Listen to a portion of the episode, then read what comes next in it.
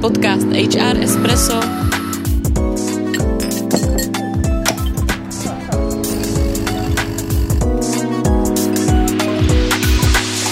Vaše pravidelná dávka informací ze světa personalistiky.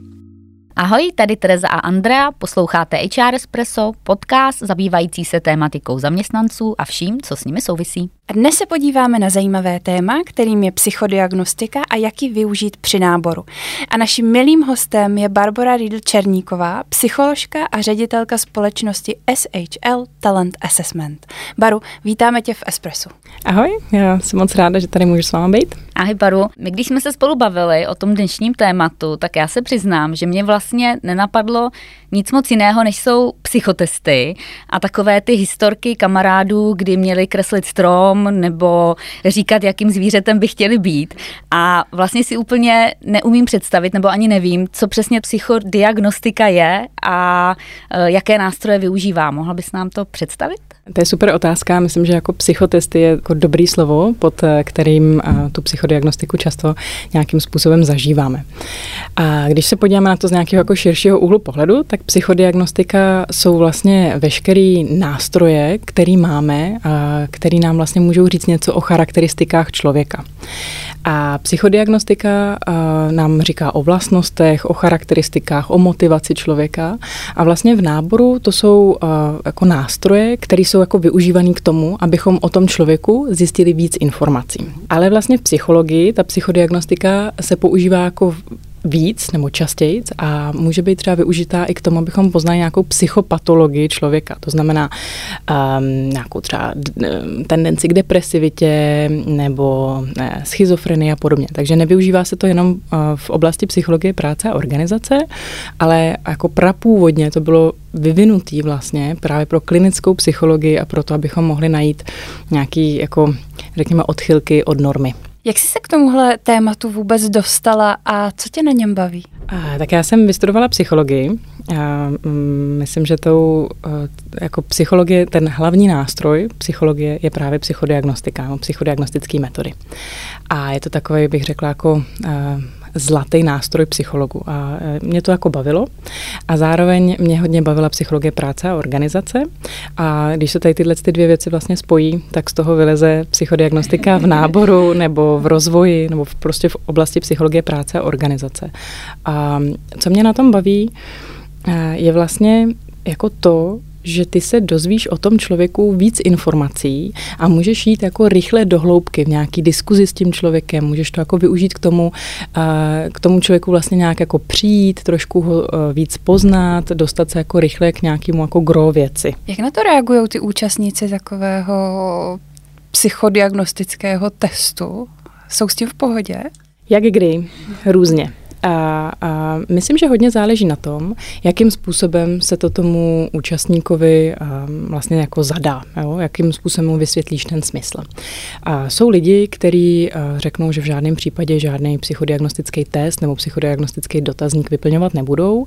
A řekla bych, že často to jsou třeba, nebo častěji, to jsou třeba lidi na nějakých jako vyšších pozicích, že řeknou, že vlastně za ně mluví ty výsledky práce, které měli v minulosti, ale pak jsou vlastně jako lidi, kteří to vyplní rádi a je to pro ně zajímavý. I z toho důvodu, že třeba ty jim na začátku řekneš, že k tomu bude nějaká zpětná vazba. A že budou mít možnost se dozvědět něco víc o sobě a vlastně dobře jim vysvětlíš ten rámec toho, proč tím mají procházet, co, co tím vlastně získají.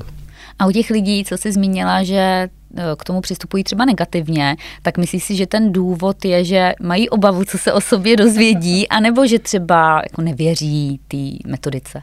Myslím si, že to je obojí, jak, eh, jako jak u koho, ale rozhodně tohle jsou jako dva takové hlavní důvody. Uh, jedna věc, anebo možná bych tam přidala ještě třetí, nejenom, eh, že obava, co se já o sobě dozvím, ale vlastně co ty jako další člověk se dozvíš o mně. Jo? Takže často tam bývá nějaká obava z toho, že o mě někdo zjistí něco, co já třeba nechci, aby o mě věděli, nebo že o mě zjistí něco, co ani já o sobě nevím. Jo?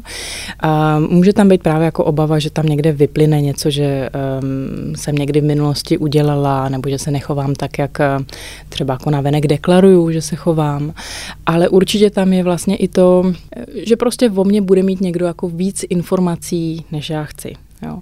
Často se to pak samozřejmě ošetřuje, eh, nebo lze to ošetřit, eh, kromě GDPR, tak vlastně jako jasnýma stanoviskama, který potom dodržují, um, jako kdo má přístup k výsledkům, jak se s nima zachází a podobně, ale um, často tam taky může hrát roli nějaká jako negativní zkušenost z minulosti. Jo. A to ale se bavíme o jakýchkoliv nástrojích, o jakýchkoliv vlastně jako mm, psychologických metodách. A myslím, že takovým jakoby uh, jako dobrým příkladem špatné praxe je třeba, pokud ve firmě deklarujeme, že budeme dělat development centra a na jejich základě se potom vyhazuje, takže se vlastně jednalo o assessment centrum, tak eh, ten člověk, kterýmu se tohle stalo, tak jistě v budoucnosti už do žádného development centra dobrovolně jít chtít nebude. Jo. A tohle si myslím, že platí i o té psychodiagnostice. Pokud já deklaruju, že tam je třeba ve firmě jenom jeden člověk, který bude mít eh, k těm výsledkům přístup a pak se zjistí, že moje výsledky vysejí někde jako na nástěnce výdelně, jo, když to řeknu extrémně, um, uh, tak je to jako nepříjemný. Přece jenom to jsou nějakým způsobem jako intimní informace um, a je fajn, když já si o nich můžu rozhodovat, jakým způsobem se s nima bude pracovat a ne když je někdo zveřejní někde bez mýho jako souhlasu nebo i bez mojí vědomosti. A odhalila si někdy něco fakt jako zahranou, něco, co tě jako šokovalo u někoho? Myslím si, že ne. A to z toho důvodu, že vlastně ta psychodiagnostika, která je dělaná pro psychologii práce a organizace, tak tam se ve své podstatě ptáš spíš na standardní věci. Jo? My jako psychologové práce a organizace nemáme úplně jako právo šťourat uh, v takových právě těch psychopatologických věcech. Jsou jako velmi specifické pozice, kde na to třeba právo je a je to třeba u pilotů, kde jako dává smysl třeba zjišťovat nějakou tendenci k depresivitě, protože eh, a myslím, že se to i v minulosti stalo, že vlastně, eh, když havarovalo jedno letadlo, tak se pak zjistilo, že ten pilot vlastně měl depresi nebo sklony k ní. Ale eh, takže my k tomu úplně jako v tom běžném pracovním procesu na to právo nemáme, aby jsme se na tady tyhle ty věci ptali. Pouze jako ve velmi specifických profesích. Ale možná z druhé strany, co mě třeba jako šokovalo, je, že tak, jak se vlastně potkávám s různými jako reprezentanty různých firm, takže třeba dneska se stále ještě někde k náboru používá grafologie. To mě přišlo šokující. tak to bych asi neprošla. Zároveň z grafologie my nedostaneme žádnou informaci o člověku. To je něco, co je jako, má nulovou výpovědní hodnotu. Eh, jo, takže je to vlastně naprosto zbytečný uh, takovouhle věc používat v náboru a ukazuje se, že to vlastně žádným způsobem nevypovídá o budoucím výkonu toho člověka, jo, ani o nějakých jeho charakteristikách. Takže v momentě, kdy tohle to používáme, tak je to vlastně zbytečný, uh, jako zbytečně strávený čas pro nás, ale i pro toho kandidáta a ještě to nemá žádnou prediktivní hodnotu. Tak tyhle nástroje bychom asi nechtěli používat, tak pojďme si říct, jaký jsou ty nástroje, které se při náboru dají efektivně použít a díky kterým se dozvíme víc. Tak já bych asi rozdělila do několika skupin. Ta první skupina jsou vlastně jako výkonové testy. Sem hodně patří třeba jako, takovým tím běžným jazykem bychom řekli IQ testy, takže vlastně hled, nějaký jako hledisko jako kognice, inteligence, a jakým způsobem to zkrátka tomu člověku jako rychle pálí. Taková jako zajímavost je, že kdybychom měli pouze jako jednu jedinou možnost uh, jako otestovat toho člověka, tak nejméně se spálíme s testem uh, inteligence. Jo. A to je vlastně z toho důvodu, že vlastně na nějaký jako středně obtížný pozici a, a vejš, ta inteligence zkrátka je jako potřeba. Jo. Ale naštěstí nejsme v takové situaci, že bychom mohli použít jako jenom jeden test. Jo? A to já vlastně vždycky říkám, že uh, ta psychodiagnostika je jenom jeden střípek jako v celý mozaice. Jo? Nikdy bych si nedovolila jako uh, nabírat jenom na základě psychodiagnostiky, v žádném případě. Uh, takže to jsou jako výkonové testy, které nám vlastně můžou třeba ukázat, jak je ten člověk dobrý v nějakých numerických úlohách, pokud potřebuju jako numeriku, uh, jak je dobrý ve verbálních úlohách, nebo jak je dobrý v takové jakoby obecné inteligenci, což se často zjišťuje takovýma jako obrázkama. Jo, a možná ještě řeknu, že ty výkonové testy se často používají na takový jakoby prescreening. Jo, to znamená, pokud mám hodně kandidátů a potřebuji si vlastně jako vybrat, a s kým vlastně půjdu do toho uh, rozhovoru, který zase stojí vlastně čas toho uh, rekrutera, uh, tak často, pokud mám hodně kandidátů, mám ten luxus dneska, že mám hodně kandidátů, tak si můžu vlastně předvybrat na základě toho výkonového testu. A pak jsou osobnostní dotazníky, které nám vlastně jako říkají mnohem víc o tom člověku právě, jaké je, jaký má charakteristiky, a třeba jak se chová jako ve stresu, což teda mimochodem vlastně vůbec jako, uh, uh, jako charakteristika stresu byl uh, jako první důvod, proč byl osobnostní dotazník jako vyvinutý. Bylo to v době první světové války, kde byl vyvinutý inventář, který měl odhado, odhalovat rekruty, který mají jako, um, jako nižší odolnost vůči stresu. Tam vlastně sahá ta historie psychodiagnostiky. A, takže o stresu nebo o tom, jaký mám tendence k leadershipu, jaký, jak, jak budu vést, nebo jsem vůbec vůči typ, nejsem vůči typ, um, jakým způsobem vlastně komunikuju s druhýma lidma. A ten osobnostní dotazník uh, nám vlastně dává jako, jako, jako širší informaci o tom člověku. Uh, já bych ho vždycky doporučovala vlastně administrovat, uh, dávat těm lidem až v momentě, kdy už jako vím, že s nima chci trochu jako pokračovat uh, v tom výběrovém řízení, ale zároveň mi to přijde vlastně dobrý to dát jako nějaký podklad uh, k dalšímu rozhovoru. Jo, to znamená, že vlastně ten eh, osobnostní dotazník mě může trochu jako nasměřovat, v čem já potřebuju se víc pošťourat s tím kandidátem, potřebuju eh, si víc nějaké informace o něm ověřit, nebo jsou mi nějaké informace jasné a vlastně už o nich vůbec jako s nimi mluvit nemusím. A pak se tam ještě vlastně někdy dávají situační testy, kde vlastně tomu člověku jsou představeny různé situace a on má vlastně říct, jak by na ně reagoval. Jo? A, což může být jako někdy výhodný um, pro různé pozice, když nepotřebují třeba tolik dohloubky. Jo? To znamená třeba nějaký jako uh, trochu juniornější pozice nebo hodně specifický, uh, třeba uh, typu uh, nějaká administrativa, call centra a podobně, když vím, jaký tam nastávají situace. A pak tam jsou ještě testy, které ty si Terko před chvílí zmínila a to je to uh, vlastně kreslení stromu nebo postavy. A to jsou takzvané jako projektivní techniky, kdy jejich jako využití v náboru nebo vůbec v oblasti psychologie práce a organizace je jako hrozně sporný. Jsou lidi, kteří je používají, a říkají, že s tím mají jako dobrý výsledky. Já osobně bych to nedoporučovala, protože vlastně jako vůbec celá jako administrace toho testu je hrozně náročná a vyhodnocení je hrozně náročný a často závisí vlastně na tom uh, vyhodnocovateli Jo. A, takže to jsou jako uh, testy, které já bych nedoporučovala. A myslím si, že z nich tolik informací o tom člověku nedostaneme. A třeba kdybychom uvažovali o využití jako Rorschacha v náboru pro takové ty standardní pozice, tak to je zase, bych řekla, jako no-go z toho důvodu, že Rorschach není nástrojem pro psychologii práce a organizace je to víc jako klinický, klinický nástroj. A my si vlastně musíme být jistí, že používáme správný nástroje ve správné situaci a to z toho důvodu, že vlastně mm, pokud používáme jako nesprávný nástroje pro ten nábor, tak se může vlastně stát, v České republice se to tolik neděje, ale v zahraničí jo, že bychom mohli být třeba jako právně napadení, že jsme vybrali jako na základě nesprávné techniky. To je zajímavé. Mě tady k tomu ještě napadá, že do jaký míry se ty testy dají uh, jako nafinglovat, dejme tomu. Jo, že prostě lidi uh, vědí, že třeba na tu pozici by měli mít nějaké kvality a teď se snaží odpovídat v tom stylu, aby vlastně jako vyhověli tomu požadavku.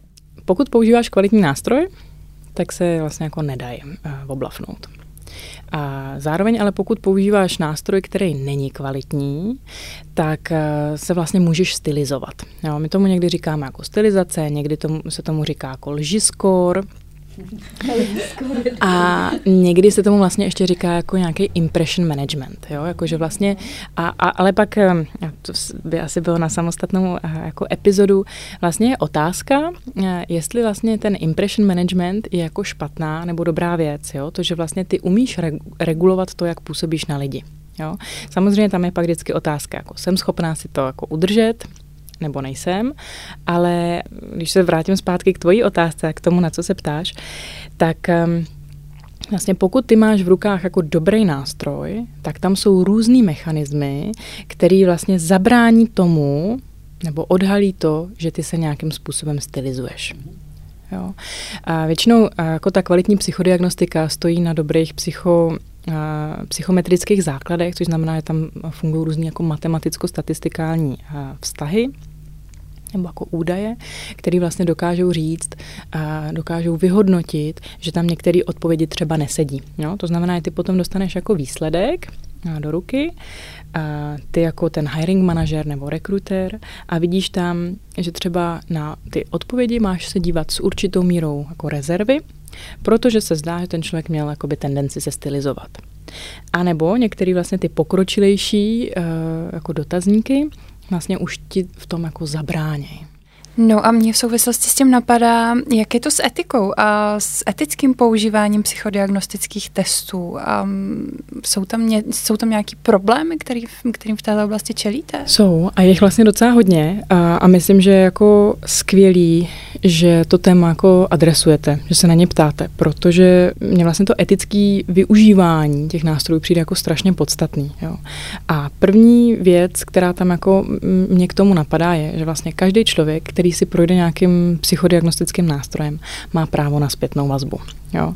A, a ta zpětná vazba není jenom to, jste přijatý nebo nejste přijatý. Jo? Takže každý člověk, který projde psychodiagnostickým a, no, nějakým hodnocením, ať už je to ten výkonový test nebo osobnostní dotazník, tak by měl dostat nějakou trochu širší zprávu. A jedno, jestli to bude ústně nebo písemně, ale měl by vlastně jako dostat informace, co jsme o něm zjistili. Jo? A tím mimo jiné, a dostáváme se k tomu, co jsme se bavili jako před chvílí, taky jako manažujeme ty očekávání těch lidí a můžeme vlastně snižovat tu jejich úzkost. Jo? Pokud s tím dobře zacházíme, tak zvyšujeme pravděpodobnost, že třeba příště ten člověk eh, to bude chtít jako znova udělat. Jo?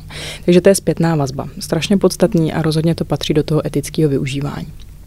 Druhá věc je tomu člověku říct, čím bude procházet a vlastně trochu nastínit, jako eh, co o něm budeme zjišťovat. Jo? To znamená, jako není etický mu říct jenom tady vyplňte dotazník nebo tady vyplňte test a pak si tam někde jako v zákulisí mnout ruce, jako kolik informací o tom člověku mám, a, ale vlastně říct, tohle je o vaší osobnosti nebo tohle je o vašem výkonu.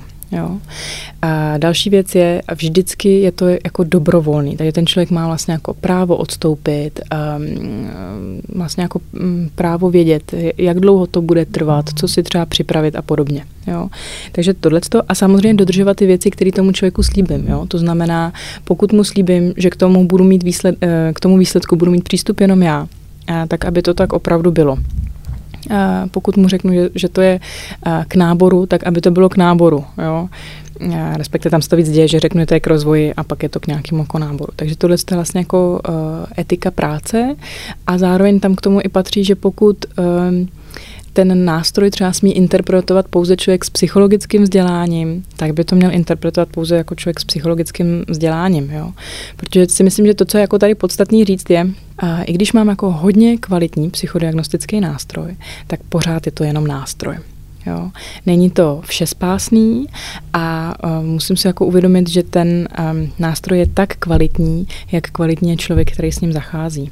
Jo.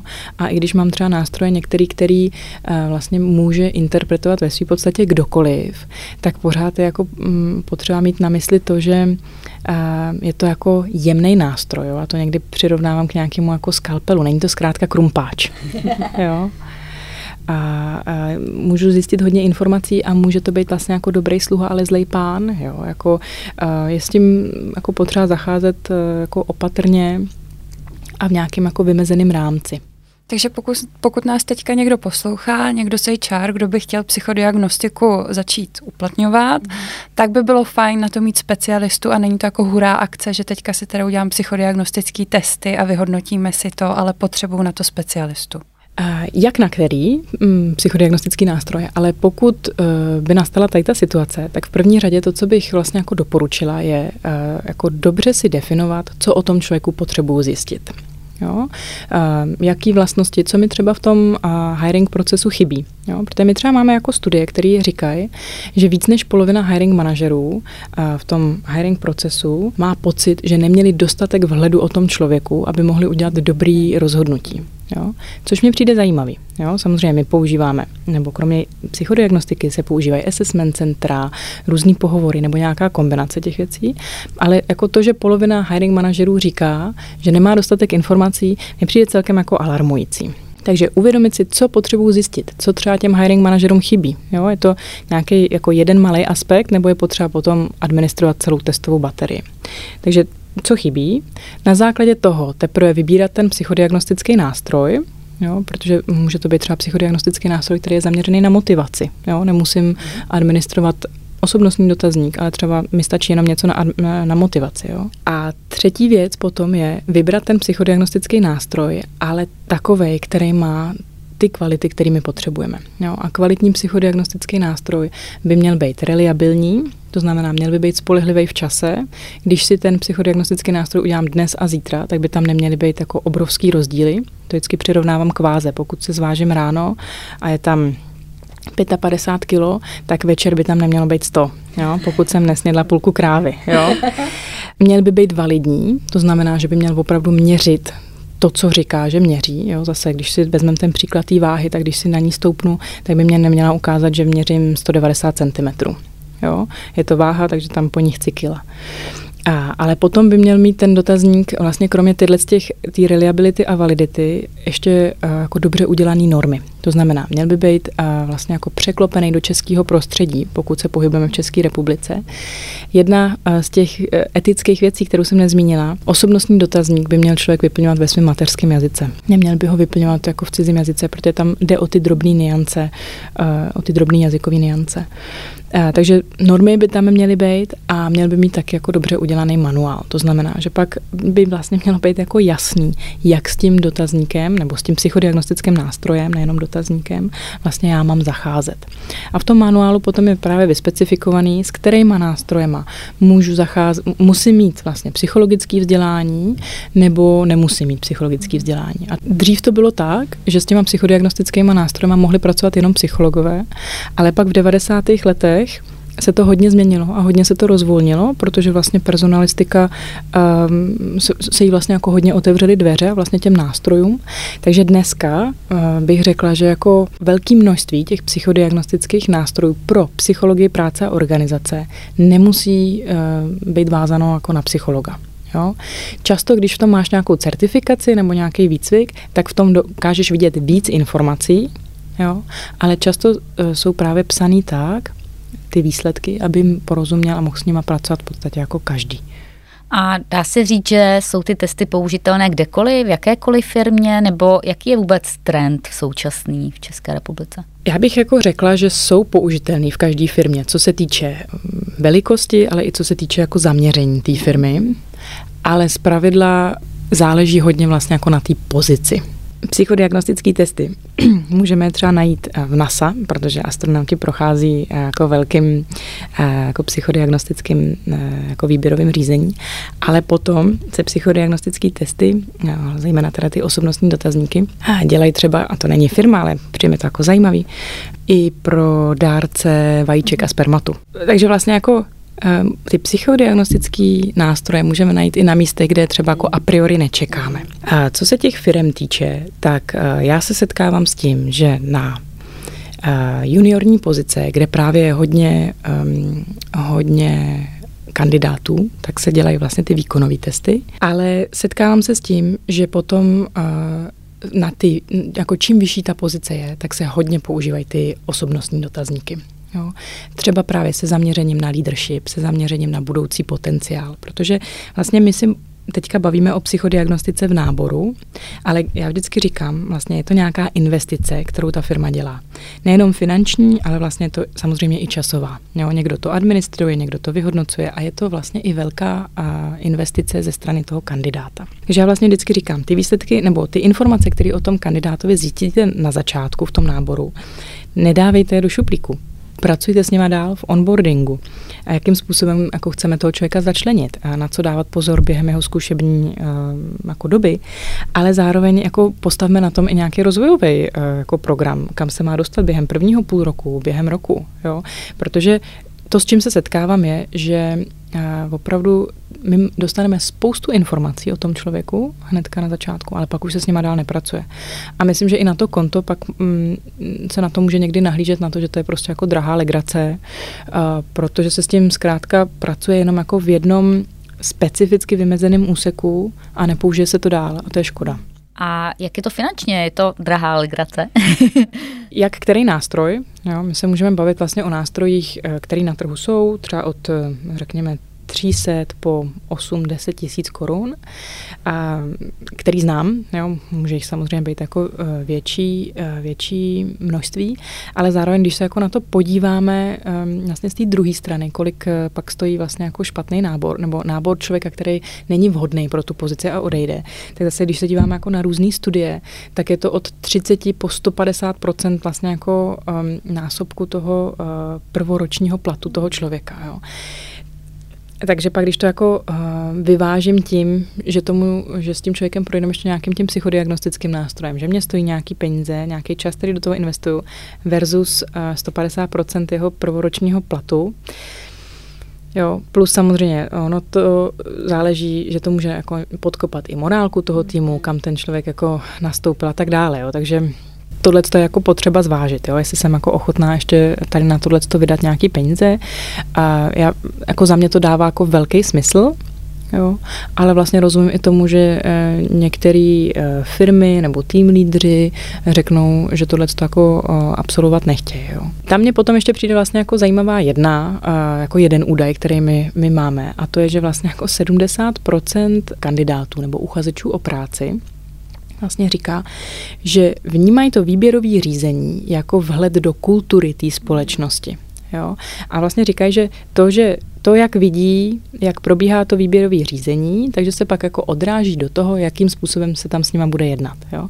Takže eh, vlastně si myslím, že zase, když se to představí jako nějaký nástroj, se kterým se dál pracuje, možnost nějaký jako sebereflexe, růstu, seberozvoje, tak je to něco, na co ty jako lidi slyší, dokonce to může být i jako dobrý, bych řekla, jako prodejní prvek, že některé firmy to používají jako ne jako nějaký oprus, kterým zase bude muset někdo projít, ale vlastně jako něco, hele, když přijdete na to výběrové řízení k nám, tak si můžete udělat tady tenhle ten dotazník, nebo vlastně jako budete muset udělat tady ten dotazník, ale my vám k tomu třeba dáme půlhodinovou zpětnou vazbu, jo, která bude vedená koučovacím způsobem, takže budete odcházet a budete vědět, uh, na jakých um, oblastech třeba zapracovat, nebo které jsou vaše silné stránky. A i když třeba tu pozici u nás nedostanete, tak už ale máte nějakou jako uh, konkurenční výhodu, nebo máte jako něco, s čím můžete dát pra- dál pracovat. A zase to je jako něco, na co ty lidi slyší, Tohle to si myslím hodně souvisí i s generacemi, eh, protože třeba eh, generace XY k tomu může mít větší skepsy, ale myslím si, že generace Z specificky, která se hodně zaměřuje sami na sebe, na svůj rozvoj, tak pro ně to může být velmi lákavé, pokud ta firma tyhle nástroje nabízí. Souhlas, pokud je nabízí a dává k tomu ještě tu zpětnou vazbu a vlastně uh, i tu možnost tím člověkem jako se nějakým způsobem pobavit. Jo, rozhodně. Máš třeba nějakou statistiku úspěšnosti, jak si vede člověk, který projde těmi psychodiagnostickými testy eh, versus člověk, který projde tím klasickým eh, pohovorem, klasickým výběrkem? A to porovnání bohužel nemám, jo, ale vlastně eh, to, co jako mm, my vidíme, je nějaká jako prediktivní hodnota toho, jaký ten člověk bude mít jako výkon. Jo. A tam to, co třeba vidíme a co se často vlastně jako aplikuje v tom výběrovém řízení, je nestrukturovaný pohovor. Jo, to znamená, že já si s tím člověkem sednu a jako hezky si popovídáme, což je super, protože strávíme jako krásnou hodinku někde u kafe, zjistí spoustu informací, kde byl ten člověk jako nadovolený a třeba co rád dělá a pak se by the way pobavíte i o té i o tý, jako pozici. Jo. A to, co my vidíme, ale a máme to zase podložené těma statistikama, je, že vlastně ta prediktivní hodnota toho nestrukturovaného interview je mnohem nižší než to strukturované interview. To je jedna věc. Zároveň my pak jako ještě vidíme, když k tomu třeba přidáme nějaký výkonový test nebo ten osobnostní dotazník, tak se to zase jako hrozně zvyšuje. Jo. A bohužel nemám to porovnání jako byl by to zajímavý experiment, i když teďka od stolu ne- nedokážu říct, jestli by byl vůbec proveditelný.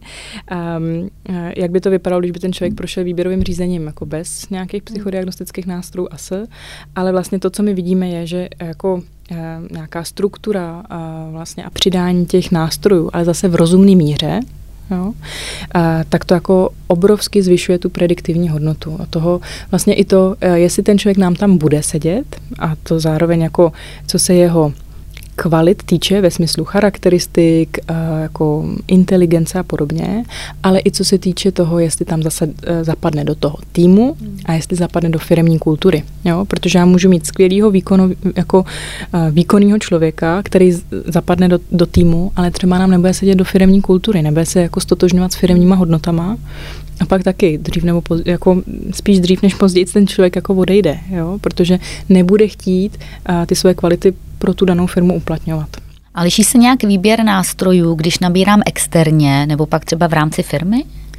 Myslím si, že ten výběr nástrojů jako takových se úplně neliší, ale um, jako uh, myslím, že více jako liší ta práce s nima. Jo? Že pokud je ten nábor interní ve smyslu, uh, že mám někoho na nějakém oddělení a chci ho a ten člověk má zájem o nějakou jinou pozici, tak tam bych jako řekla, že ta zpětná vazba by měla být mnohem jako hlubší, a opravdu jako, aby ten člověk byl jako dobře ošetřený v tom, že projevil zájem, jsme za to rádi, aby tu zpětnou vazbu jako dostal. Jo?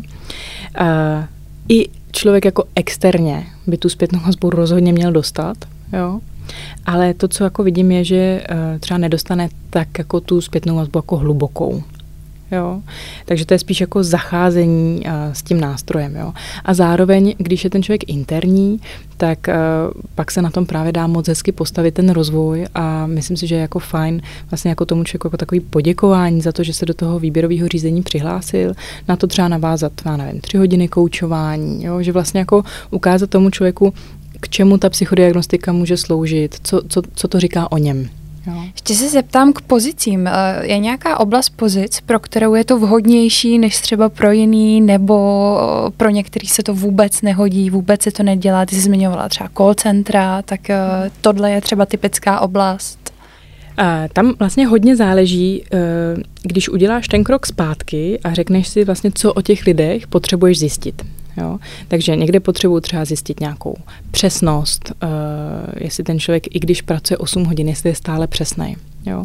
To je něco, co se třeba zjišťuje hodně eh, třeba i v nějakých jako elektrárnách nebo jako v, v těch zaměstnáních, které jsou třeba hodně náročný na přesnost, ale zároveň se tam nějakým způsobem uh, jedná i třeba o bezpečnost lidí. Hmm. Jo. Uh, a takže vždycky já potřebuji vlastně vědět, co potřebuju zjistit o tom člověku, jo? Jako co to daný zaměstnání od něj, nebo ta daná pozice od něj vyžaduje.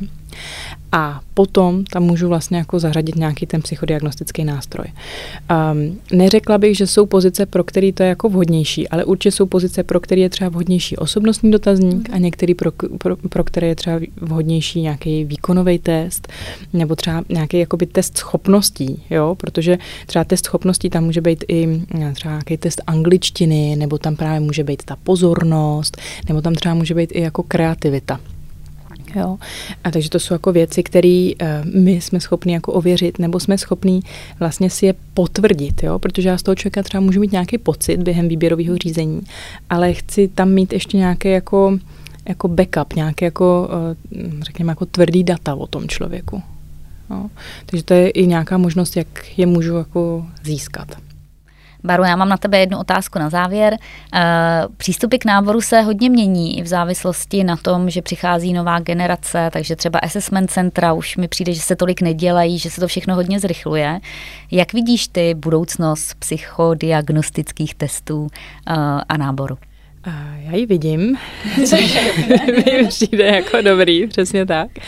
Um, uh, jako to, co vidíme jako z historie, a ono se to bude překlápět jako do budoucnosti, tak eh, dřív se eh, psychodiagnostické nástroje vyplňovaly tuška papír, pak to přešlo vlastně jako eh, na počítače a teďka je to ta nejnovější jako metoda je takzvaně počítačově adaptivní, což znamená, že ty ten dotazník vyplňuješ a on se vlastně uspůsobuje na základě tvých předchozích odpovědí, jo, takže se jako mění. Ale to, co tam vlastně vidíme, že teďka se pravděpodobně bude dít, je, že se bude zapojovat virtuální realita do psychodiagnostické diagnostických nástrojů. Bude se tam určitě zapojovat umělá inteligence jo, a, a vlastně jako hodně věcí se bude automatizovat. Jo, takže my třeba v tuhle chvíli už máme k dispozici třeba jako interview kdy uh, ty se toho člověka ptáš, ale zároveň uh, se ten člověk natáčí a už se čte něco vlastně z jeho uh, mikroobličejových výrazů, jo. že tohle to jsou vlastně zase bude se do toho zapojovat jako veškerá, uh, veškerá možná technika. Jo. Ale um, jako nemyslím si, že se od toho bude uh, jako odcházet. To, co třeba vidíme, co třeba způsobil COVID, je, že uh, o ty online nástroje je naopak jako zájem větší, protože vlastně pro rekrutery v něčem se k tomu máme nějaké jako statistiky, uh, je, je vlastně jako těžký jako stoprocentně odhadnout, jaký ten člověk bude, když se potkáváme jenom online. Takže na to konto já potřebuju mít zase další střípky k tomu rozhodnutí a to právě může být eh, jeden z psychodiagnostických nástrojů. No, děkujeme moc, to téma je široké, jak si říkala, eh, tak eh, doufám, že třeba i příště přijdeš a rozebereme něco dalšího. Bylo to moc zajímavé, díky moc. Taky děkuju.